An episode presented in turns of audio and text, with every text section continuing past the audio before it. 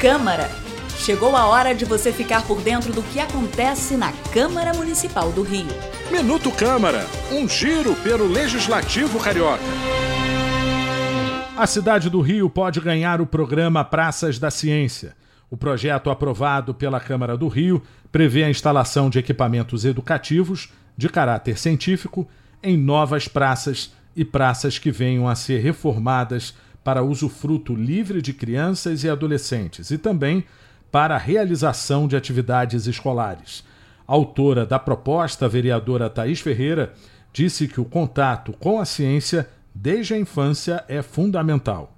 A gente espera né, que com a aprovação o Poder Executivo possa se debruçar, aprovar o projeto e implementar oportunidades para que cada vez mais crianças possam interagir a partir do direito de brincar com a ciência. Até porque hoje a gente tem uma mulher né, que é matemática, que é cientista, ocupando a pasta de ciência e tecnologia do nosso município. A gente espera que todos esses esforços sejam feitos e as crianças possam entender que a ciência é cada vez mais importante para que a gente tenha qualidade de vida e um futuro sustentável. O projeto foi aprovado em segunda discussão e agora segue para sanção ou veto do prefeito, Eduardo Paes.